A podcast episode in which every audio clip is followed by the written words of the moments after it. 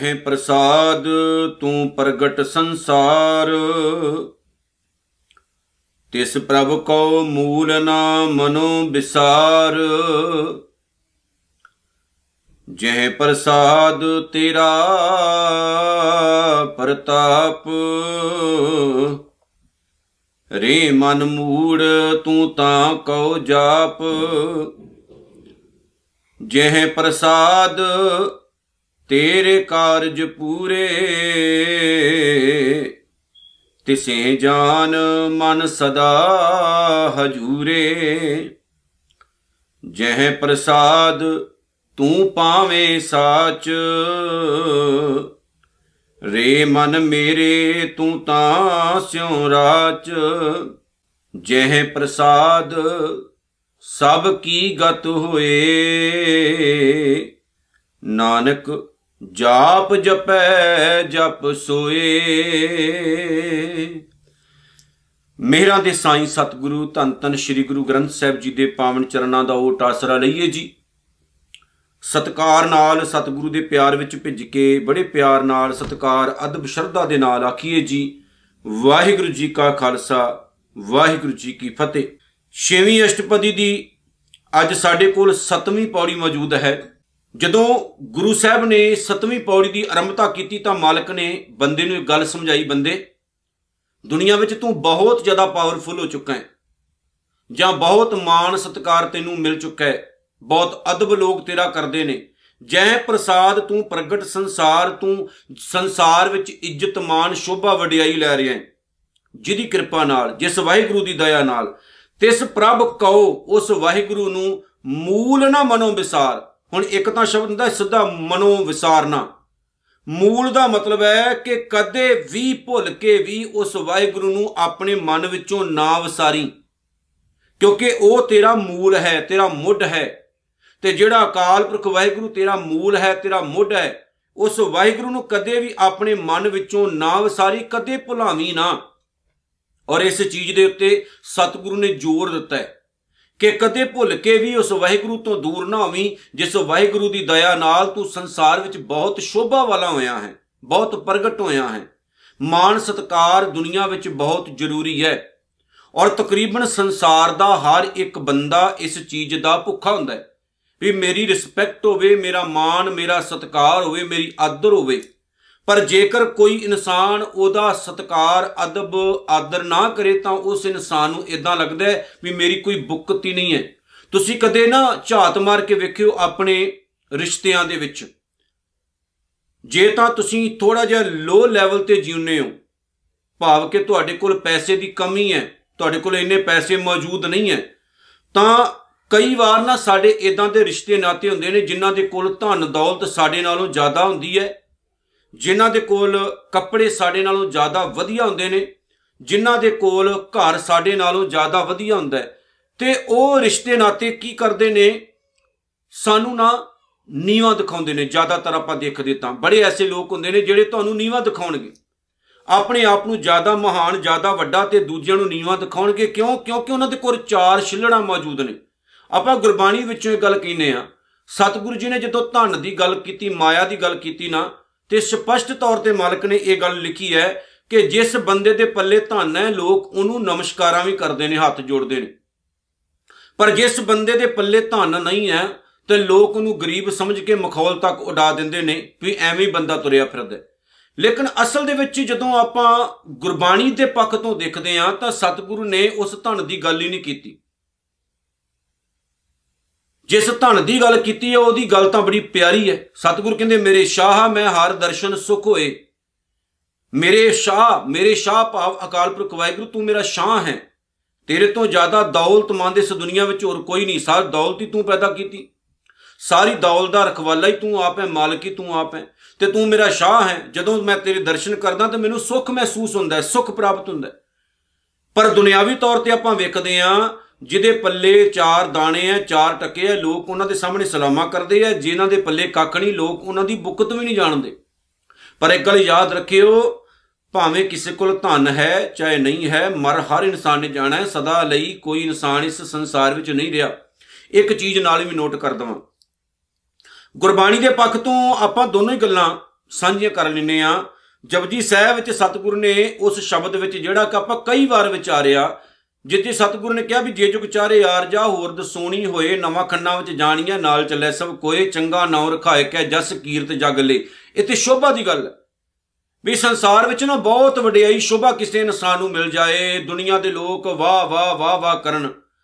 ਪਰ ਜੇ ਉਹ ਬੰਦਾ ਪਰਮਾਤਮਾ ਨੂੰ ਭੁੱਲ ਜਾਏ, ਹੁਣ ਅਖੀਰਲਾ ਇਹਦਾ ਸ਼ਬਦ ਵੀ ਯਾਦ ਰੱਖਿਓ, ਇਹਦੇ ਨਾਲ ਸੰਬੰਧਿਤ ਹੈ। ਜੇ ਜੁਗ ਚਾਰੇ ਆਰਜਾ, ਹੋਰ ਦਸੂਣੀ ਹੋਏ, ਨਵਾਂ ਖੰਨਾ ਵਿੱਚ ਜਾਣੀਆਂ ਨਾਲ ਚੱਲੇ ਸਭ ਕੋਏ, ਚੰਗਾ ਨਾਉ ਰਖਾਏ, ਕਹਿ ਜਸ ਕੀਰਤ ਜਗ ਲੈ, ਜੇ ਤਿਸ ਨਦਰ ਨਾ ਆਵੀ, ਤਾਂ ਬਾਤ ਨਾ ਪੁੱਛੇ ਕੀ। ਜੇ ਉਹ ਬੰਦਾ ਰੱਬ ਦੀ ਕਿਰਪਾ ਨੂੰ ਵਿਸਾਰ ਬੈਠਾ ਹੈ ਰੱਬ ਦੀ ਨਿਗਾਹ ਦੇ ਹੇਠ ਜਿਉਣਾ ਪਾਪ ਸਮਝਦਾ ਹੈ। ਆਪਣੀ ਬੇਇੱਜ਼ਤੀ ਸਮਝਦਾ ਹੈ ਤੇ ਐਸੇ ਬੰਦੇ ਦੀ ਕੋਈ ਬੁਕਤ ਨਹੀਂ। ਇਹੋ ਜਿਹੇ ਬੰਦੇ ਨੂੰ ਗੁਰਬਾਣੀ ਬਿਲਕੁਲ ਜਗ੍ਹਾ ਨਹੀਂ ਦਿੰਦੀ ਹੈ, ਰੱਬ ਵੀ ਜਗ੍ਹਾ ਨਹੀਂ ਦਿੰਦਾ।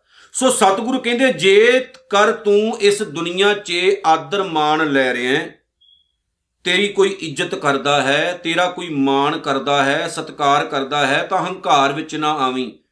ਜੇ ਤੂੰ ਆਪਣੇ ਭਰਾਵਾਂ ਨਾਲੋਂ ਜ਼ਿਆਦਾ ਦੌਲਤਮੰਦ ਹੈ, ਤਾਂ ਦੂਜਿਆਂ ਦਾ ਵੀ ਸਤਕਾਰ ਕਰ।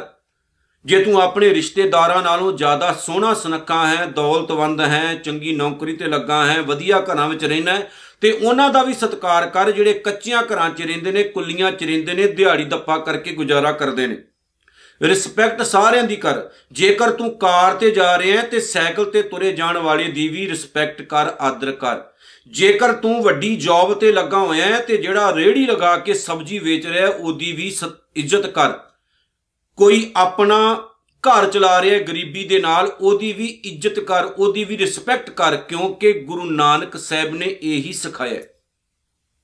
ਗੁਰੂ ਸਾਹਿਬ ਨੇ ਇਹੀ ਸਿਖਾਇਆ।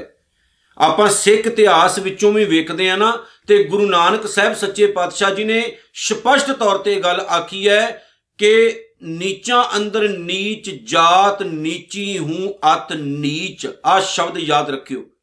ਨੀਚਾ ਅੰਦਰ ਨੀਚ ਜਾਤ ਨੀਚ ਜਾਤ ਜਿਹਨੂੰ ਤੁਸੀਂ ਕਹਿੰਦੇ ਹੋ, ਨੀਵੇਂ ਲੋਕ ਕਹਿੰਦੇ ਹੋ। ਉਹਨਾਂ ਤੋਂ ਵੀ ਜੇਕਰ ਕੋਈ ਨੀਵਾ ਹੈ, ਉਹਨਾਂ ਤੋਂ ਵੀ ਜੇਕਰ ਕੋਈ ਮਾੜਾ ਗਿਣਿਆ ਜਾਂਦਾ ਹੈ, ਜਿਨ੍ਹਾਂ ਨੂੰ ਬਹੁਤ ਹੱਦ ਤੱਕ ਲੋਕ ਕਹਿੰਦੇ ਨੇ ਨੀਵੀਂ ਜਾਤ ਹੈ, ਨੀਵੀਂ ਜਾਤ ਹੈ।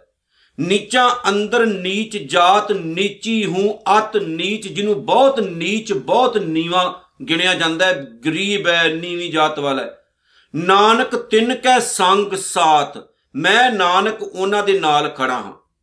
ਮੈਂ ਨਾਨਕ ਉਹਨਾਂ ਦਾ ਸਾਥੀ ਬਣਿਆ ਹਾਂ। ਜਾਓ ਜਿੱਥੇ ਜਾਣਾ ਚਲੇ ਜਾਓ, ਮੈਨੂੰ ਵੱਡਿਆਂ ਦੇ ਨਾਲ ਕੋਈ ਰੀਸ ਨਹੀਂ, ਵੱਡਿਆਂ ਸੋ ਕਿਆ ਰੀਸ? ਤੁਹਾਡਾ ਵੱਡਾ ਪਣ, ਤੁਹਾਡੀ ਵਡੱਪਣ ਤੁਹਾਨੂੰ ਮੁਬਾਰਕ। ਲੇਕਿਨ ਮੈਂ ਉਹਨਾਂ ਦੇ ਨਾਲ ਖੜਦਾ ਜਿਨ੍ਹਾਂ ਨੂੰ ਤੁਸੀਂ ਮਜ਼ਾਕ ਕਰਦੇ ਹੋ, ਮਖੌਲਾਂ ਕਰਦੇ ਹੋ। ਇਸੇ ਲਈ ਗੁਰੂ ਨਾਨਕ ਸਾਹਿਬ ਐਮਨਾਬਾਦ ਦੀ ਧਰਤੀ ਤੇ ਜਾਂਦੇ ਨੇ ਤੇ ਮਲਕ ਭਾਗੋ ਦੇ ਘਰ ਵਿੱਚ ਨਹੀਂ, ਭਾਈ ਲਾਲੋ ਦੇ ਘਰ ਵਿੱਚ ਰਹਿੰਦੇ ਨੇ। ਜੇ ਤੂੰ ਮਾਣ ਸਤਕਾਰ ਲੈਣ ਜੋਗਾ ਹੋਇਆ ਤੇ ਇੱਜ਼ਤ, ਰਿਸਪੈਕਟ ਸਭਨਾਂ ਦੀ ਕਰ। ਉਸ ਵਾਹਿਗੁਰੂ ਨੂੰ ਵੀ ਯਾਦ ਰੱਖੀ, ਜਿਸ ਵਾਹਿਗੁਰੂ ਨੇ ਤੈਨੂੰ ਪੈਦਾ ਕੀਤਾ ਹੈ, ਕਿਉਂਕਿ ਜੇਕਰ ਤੂੰ ਉਸ ਨਿਰੰਕਾਰ ਨੂੰ ਭੁੱਲ ਗਿਆ ਤੇ ਸੱਚੇ ਪਾਤਸ਼ਾਹ ਜੀ ਕਹਿੰਦੇ ਨੇ, ਐਸੇ ਬੰਦੇ ਨੂੰ ਅਕਾਲ ਪੁਰਖ ਵਾਹਿਗੁਰੂ ਆਪਣੇ ਘਰ ਵਿੱਚ ਜਗ੍ਹਾ ਨਹੀਂ ਦਿੰਦਾ ਹੈ। ਜੇ ਉਹਨੂੰ ਤੂੰ ਭੁੱਲ ਗਿਆ, ਜੇ ਉਹਦੇ ਤੋਂ ਤੂੰ ਦੂਰ ਹੋ ਗਿਆ, ਤਾਂ ਨਿਰੰਕਾਰ ਤੈਨੂੰ ਪ੍ਰਵਾਨ ਨਹੀਂ ਕਰੇਗਾ। ਹੁਣ ਮੇਰੇ ਬਾਪੂ ਜੀ ਨੇ, ਮਾਲਕ ਜੀ ਨੇ ਆਪਣੀ ਪਾਉਣ ਬਾਣੀ ਵਿੱਚ ਅਗਾਹ ਆਖਿਆ, ਜੈ ਪ੍ਰਸਾਦ ਤੇਰਾ ਪ੍ਰਤਾਪ। ਪ੍ਰਤਾਪ ਦਾ ਮਤਲਬ ਵੀ ਉਹੀ ਹੈ ਵੀ ਚੰਗੇ ਪ੍ਰਤਾਪ ਵਾਲਾ, ਚੰਗੀ ਵਡਿਆਈ ਵਾਲਾ ਤੂੰ ਸੰਸਾਰ ਵਿੱਚ।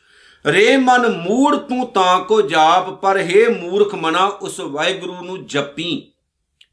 ਉਹਨੂੰ ਧਿਆਉਣਾ ਨਾ ਛੱਡ ਬਈ। ਗੁਰੂ ਕਲਗੀਆਂ ਵਾਲੇ ਸੱਚੇ ਪਾਤਸ਼ਾਹ ਜੀ ਨੇ ਨਾ ਔਰੰਗਜ਼ੇਬ ਨੂੰ ਜ਼ਫਰਨਾਮੇ ਵਿੱਚ ਇਹੀ ਸ਼ਬਦ ਲਿਖੇ ਸੀ ਕਿ ਤੈਨੂੰ ਅੱਲਾ ਵੀ ਪ੍ਰਮਾਣ ਨਹੀਂ ਕਰੇਗਾ। ਤੂੰ ਮੁਸਲਮਾਨ ਧਰਮ ਦੇ ਸਿਰ ਤੇ ਕਲੰਕ ਹੈ। ਤੂੰ ਹੰਕਾਰਿਆ ਫਿਰਦਾ ਹੈ। ਤੂੰ ਮੇਰੇ ਚਾਰ ਫਰਜ਼ੰਦ ਮਰਵਾ ਕੇ ਕੀ ਸਮਝਦਾ ਹੈ ਵੀ ਮੈਂ ਸਭ ਕੁਝ ਹੀ ਖਤਮ ਕਰ ਦਿੱਤਾ? ਨਹੀਂ, ਮੇਰੇ ਨਾਲ ਮੇਰਾ ਖੁਦਾ ਅੱਲਾ ਤਾਲਾ ਹੈ, ਮੇਰਾ ਵਾਹਿਗੁਰੂ ਹੈ। ਕੀ ਹੋਇਆ ਜੇ ਤੂੰ ਨਮਾਜ਼ਾਂ ਪੜਦਾ ਹੈ, ਰੋਜ਼ੇ ਰੱਖਦਾ ਹੈ? ਕੀ ਹੋਇਆ ਜੇ ਤੂੰ ਤਸਬੀਹਾਂ ਫੇਰਦਾ ਹੈ ਪਰ ਤੇਰੇ ਅੰਦਰ ਧਰਮ ਵਾਲੀ ਕੋਈ ਗੱਲ ਨਹੀਂ, ਇਨਸਾਨੀਅਤ ਵਾਲੀ ਕੋਈ ਗੱਲ ਨਹੀਂ। ਪਿਆਰਿਓ, ਆਪਣੇ ਮੂਰਖ ਮਨ ਨੂੰ ਗੁਰੂ ਨਾਨਕ ਸਾਹਿਬ ਦੇ ਪਾਵਨ ਚਰਨਾਂ ਨਾਲ ਅਟੈਚ ਕਰਕੇ ਰੱਖਿਓ, ਜੋੜ ਕੇ ਰੱਖਿਓ। ਕਿਉਂਕਿ ਇਹ ਮੂਰਖ ਮਨ ਜਦੋਂ ਇੱਜ਼ਤ ਲੈਂਦਾ ਹੈ ਨਾ, ਦੁਨੀਆ ਤੋਂ ਵਡਿਆਈ ਲੈਂਦਾ ਹੈ, ਤੇ ਖੁਦ ਨੂੰ ਬਹੁਤ ਮਹਾਨ ਸਮਝਣ ਲੱਗ ਪੈਂਦਾ ਹੈ। ਜਦੋਂ ਇਸ ਮੂਰਖ ਮਨ ਦੇ ਕੋਲ ਚਾਰ ਟਕੇ ਆ ਜਾਂਦੇ ਨੇ ਨਾ ਤੇ ਮੂਰਖ ਮਨ ਕਹਿੰਦਾ ਵੀ ਪਰਾਂ ਹਟ ਜੋ ਪਰਾਂ ਹਟ ਜੋ ਮੈਂ ਹੀ ਦੁਨੀਆ ਵਿੱਚ ਹੁਣ ਸਰਬੋਤਮ ਹਾਂ। ਪਿਆਰਿਓ, ਇਸ ਮੂਰਖ ਮਨ ਨੂੰ ਹੋੜ ਕੇ ਰੱਖਿਓ, ਮੋੜ ਕੇ ਰੱਖਿਓ। ਜੇ ਇਸ ਮੂਰਖ ਮਨ ਨੇ ਮਾੜੇ ਕੰਮ ਕਰਨੇ ਸ਼ੁਰੂ ਕਰ ਦਿੱਤੇ, ਨਿਰੰਕਾਰ ਨੂੰ ਭੁਲਾ ਕੇ, ਤੇ ਗੁਰੂ ਨਾਨਕ ਸਾਹਿਬ ਕਹਿੰਦੇ ਨੇ, ਮੂਰਖ ਮਨ ਦੀ ਗਤੀ ਨਹੀਂ ਹੋਣੀ। ਇਸ ਲਈ ਗੁਰੂ ਨਾਨਕ ਸਾਹਿਬ ਦੇ ਇਹ ਬੋਲ ਯਾਦ ਰੱਖਿਓ, ਜੋ ਉਹਨਾਂ ਨੇ ਪੰਜਵੇਂ ਜਾਮੇ 'ਚ ਕਹੇ ਨੇ, ਜੇ ਪ੍ਰਸਾਦ ਤੇਰੇ ਕਾਰਜ ਪੂਰੇ ਜਿਸ ਵਾਹਿਗੁਰੂ ਦੀ ਕਿਰਪਾ ਨਾਲ ਤੇਰੇ ਸਾਰੇ ਕੰਮ ਅਧੂਰੇ ਨਹੀਂ ਸੰਪੂਰਨ ਹੋ ਜਾਂਦੇ ਨੇ। ਜਿਸ ਵਾਹਿਗੁਰੂ ਦੀ ਦਇਆ ਨਾਲ ਤੇਰੇ ਸਾਰੇ ਕੰਮ ਪੂਰੇ ਹੋ ਜਾਂਦੇ ਨੇ, ਨੇਪਰੇ ਚੜ ਜਾਂਦੇ ਨੇ। ਤਿਸੇ ਜਾਨ ਮਨ ਸਦਾ ਹਜੂਰੇ। ਉਸ ਵਾਹਿਗੁਰੂ ਨੂੰ ਹੈ ਮੇਰਿਆ ਮਨਾ ਆਪਣੇ ਨੇੜੇ ਜਾਣ, ਆਪਣੇ ਕੋਲ ਜਾਣ, ਦੂਰ ਨਾ ਸਮਝੀ। ਬੰਦਾ ਕੁਕਰਮ ਉਦੋਂ ਹੀ ਕਰਦਾ ਹੈ ਜਦੋਂ ਬੰਦੇ ਨੂੰ ਡਰ ਕੋਈ ਨਾ ਹੋਵੇ। ਜਦੋਂ ਬੰਦੇ ਨੂੰ ਰੱਬ ਦਾ ਡਰ ਹੋਵੇ ਨਾ, ਤਾਂ ਬੰਦਾ ਕੁਕਰਮ ਕਰਦਾ ਹੀ ਨਹੀਂ ਹੈ। ਬੰਦਾ ਮਾੜੇ ਪਾਸੇ ਵੱਲ ਜਾਂਦਾ ਹੀ ਨਹੀਂ ਹੈ। ਬੰਦਾ ਮਾੜੇ ਪਾਸੇ ਜਾਂਦਾ ਹੀ ਉਦੋਂ ਹੈ ਜਦੋਂ ਉਹਨੂੰ ਇਹ ਡਰ ਹੀ ਨਹੀਂ ਵੀ ਪਰਮਾਤਮਾ ਮੈਨੂੰ ਕਿਹੜਾ ਵੇਖ ਰਿਹਾ ਹੈ। ਜਦੋਂ ਡਰ ਹੋਵੇ ਨਾ, ਰੱਬ ਵੇਖਦਾ ਹੈ, ਪਰਮਾਤਮਾ ਵੇਖਦਾ ਹੈ, ਫਿਰ ਇਨਸਾਨ ਮਾੜੇ ਕੰਮ ਨਹੀਂ ਕਰਦਾ। ਇੱਕ ਐਗਜ਼ਾਮਪਲ ਮੈਂ ਦੇ ਦਿੰਨਾ, ਗੁਰੂ ਕਲਗੀਆਂ ਵਾਲੇ ਸੱਚੇ ਪਾਤਸ਼ਾਹ ਦੇ ਦਰਬਾਰ ਵਿੱਚ ਕੁਝ ਸਿੱਖ ਆਏ ਸੀ। ਤੇ ਉਹ ਆਏ ਤਾਂ ਆ ਕੇ ਹੰਕਾਰ ਦੀਆਂ ਗੱਲਾਂ ਕਰਨ ਲੱਗ ਪਏ ਵੀ ਅਸੀਂ ਤਾਂ ਗੁਰੂ ਲਈ ਜਾਨ ਵੀ ਦੇਣ ਨੂੰ ਤਿਆਰ ਹਾਂ। ਸਾਡੇ ਨਾਲੋਂ ਚੰਗਾ ਕੋਈ ਸਿੱਖ ਹੀ ਨਹੀਂ ਹੋ ਸਕਦਾ। ਗੁਰੂ ਕਲਗੀਆਂ ਵਾਲੇ ਸੱਚੇ ਪਾਤਸ਼ਾਹ ਜੀ ਨੇ ਉਹਨਾਂ ਨੂੰ ਪਰਖਿਆ। ਕਾਫੀ ਦਿਨ ਹੋ ਗਏ ਜਦੋਂ ਆਇਆਂ ਨੂੰ ਤੇ ਇੱਕ ਦਿਨ ਆ ਕੇ ਕਹਿੰਦੇ, ਸਤਿਗੁਰੂ ਜੀ, ਜਾਣ ਦੀ ਆਗਿਆ ਦਿਓ। ਤੇ ਮਹਾਰਾਜ ਕਹਿੰਦੇ, ਹੋਰ ਰੁਕੋ, ਅਜੇ ਨਹੀਂ ਜਾਣਾ। ਜਦੋਂ ਤੱਕ ਅਸੀਂ ਹੁਕਮ ਨਹੀਂ ਕਰਦੇ, ਜਾਣਾ ਨਹੀਂ।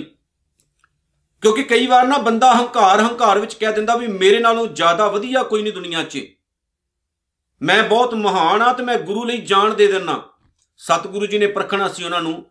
ਗੁਰੂ ਕਲਗੀਆਂ ਵਾਲੇ ਕਹਿੰਦੇ, ਜਾਣਾ ਨਹੀਂ। ਰੁਕ ਗਏ ਹੋ। ਮਹੀਨਾ ਲੰਘ ਗਿਆ 2 ਮਹੀਨੇ ਲੰਘ ਗਏ। ਸਤਿਗੁਰੂ ਜੀ ਜਾਣ ਦੀ ਆਗਿਆ ਹੀ ਨਹੀਂ ਦੇ ਰਹੇ। ਹੁਣ ਸਤਿਗੁਰੂ ਜੀ ਨੇ ਹੰਕਾਰ ਤੋੜਨਾ ਸੀ, ਵੇਟ ਕਰ ਰਹੇ ਸੀ। ਇੱਕ ਦਿਨ ਉਹਨਾਂ ਨੇ ਪਲੈਨਿੰਗ ਕੀ ਰਚੀ, ਕਹਿੰਦੇ, ਆਪਣਾ ਮਰਨ ਦਾ ਡਰਾਮਾ ਕਰਦੇ ਇੱਕ ਜਾਣਾ।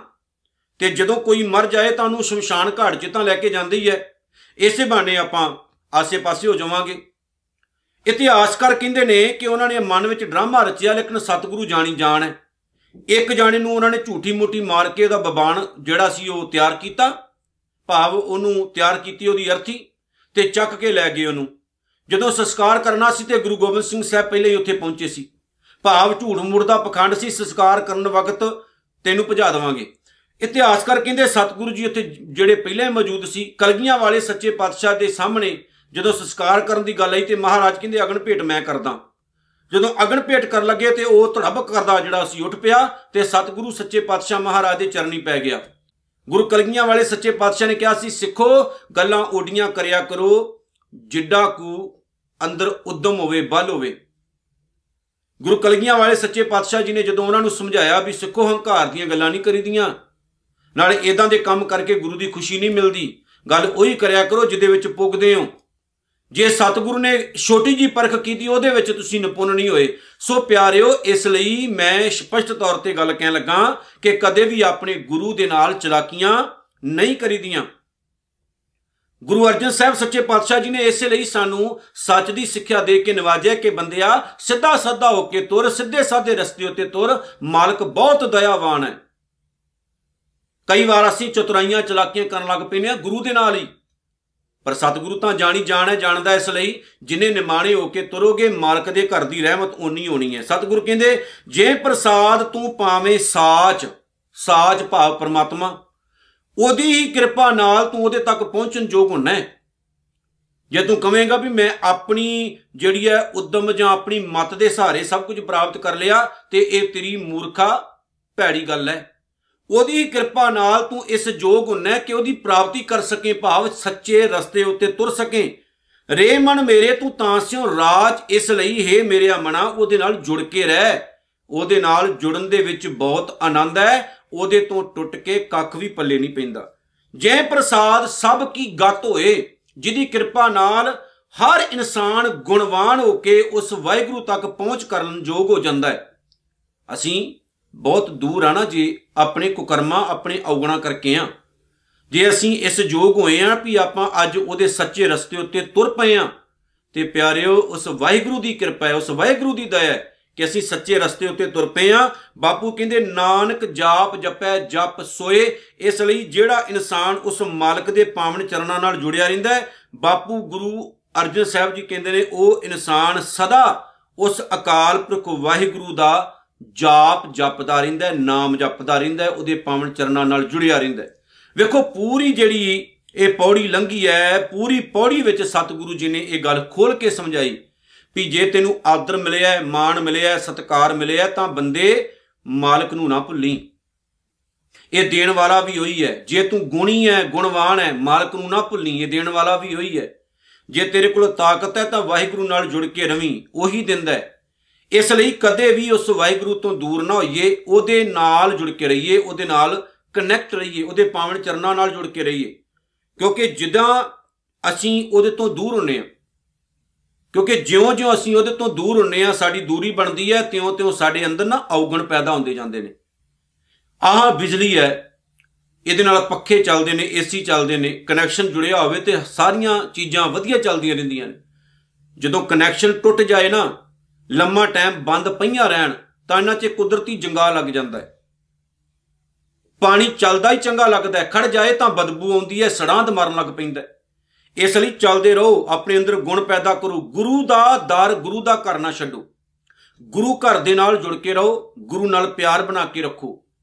ਹਿੰਮਤੀ ਹੋਵੋ, ਗੁਰਬਾਣੀ ਨੂੰ ਖੁਦ ਪੜਿਆ ਕਰੋ, ਸਮਝਿਆ ਕਰੋ। ਆਪਣੇ ਬੱਚਿਆਂ ਨੂੰ ਗੁਰਬਾਣੀ ਨਾਲ ਜੋੜੋ, ਤਾਂ ਕਿ ਅਸੀਂ ਸਾਰੇ ਗੁਰੂ ਨਾਨਕ ਸਾਹਿਬ ਦੀਆਂ ਖੁਸ਼ੀਆਂ ਦੇ ਪਾਤਰ ਬਣ ਸਕੀਏ। ਸੋ ਸੁਖਮਨੀ ਸਾਹਿਬ ਦੀ ਜਿਹੜੀ ਪਾਵਨ ਰਚਨਾ ਹੈ, ਇਹ ਸਾਨੂੰ ਬਹੁਤ ਸਾਰੀਆਂ ਸਿੱਖਿਆਵਾਂ ਦਿੰਦੀ ਹੈ। ਸਮਝਣਾ, ਨਾ ਸਮਝਣਾ, ਇਹ ਸਾਡੇ ਵੱਸ ਹੈ।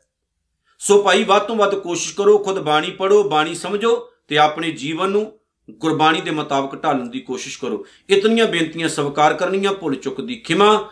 ਵਾਹਿਗੁਰੂ ਜੀ ਕਾ ਖਾਲਸਾ, ਵਾਹਿਗੁਰੂ ਜੀ ਕੀ ਫਤਿਹ।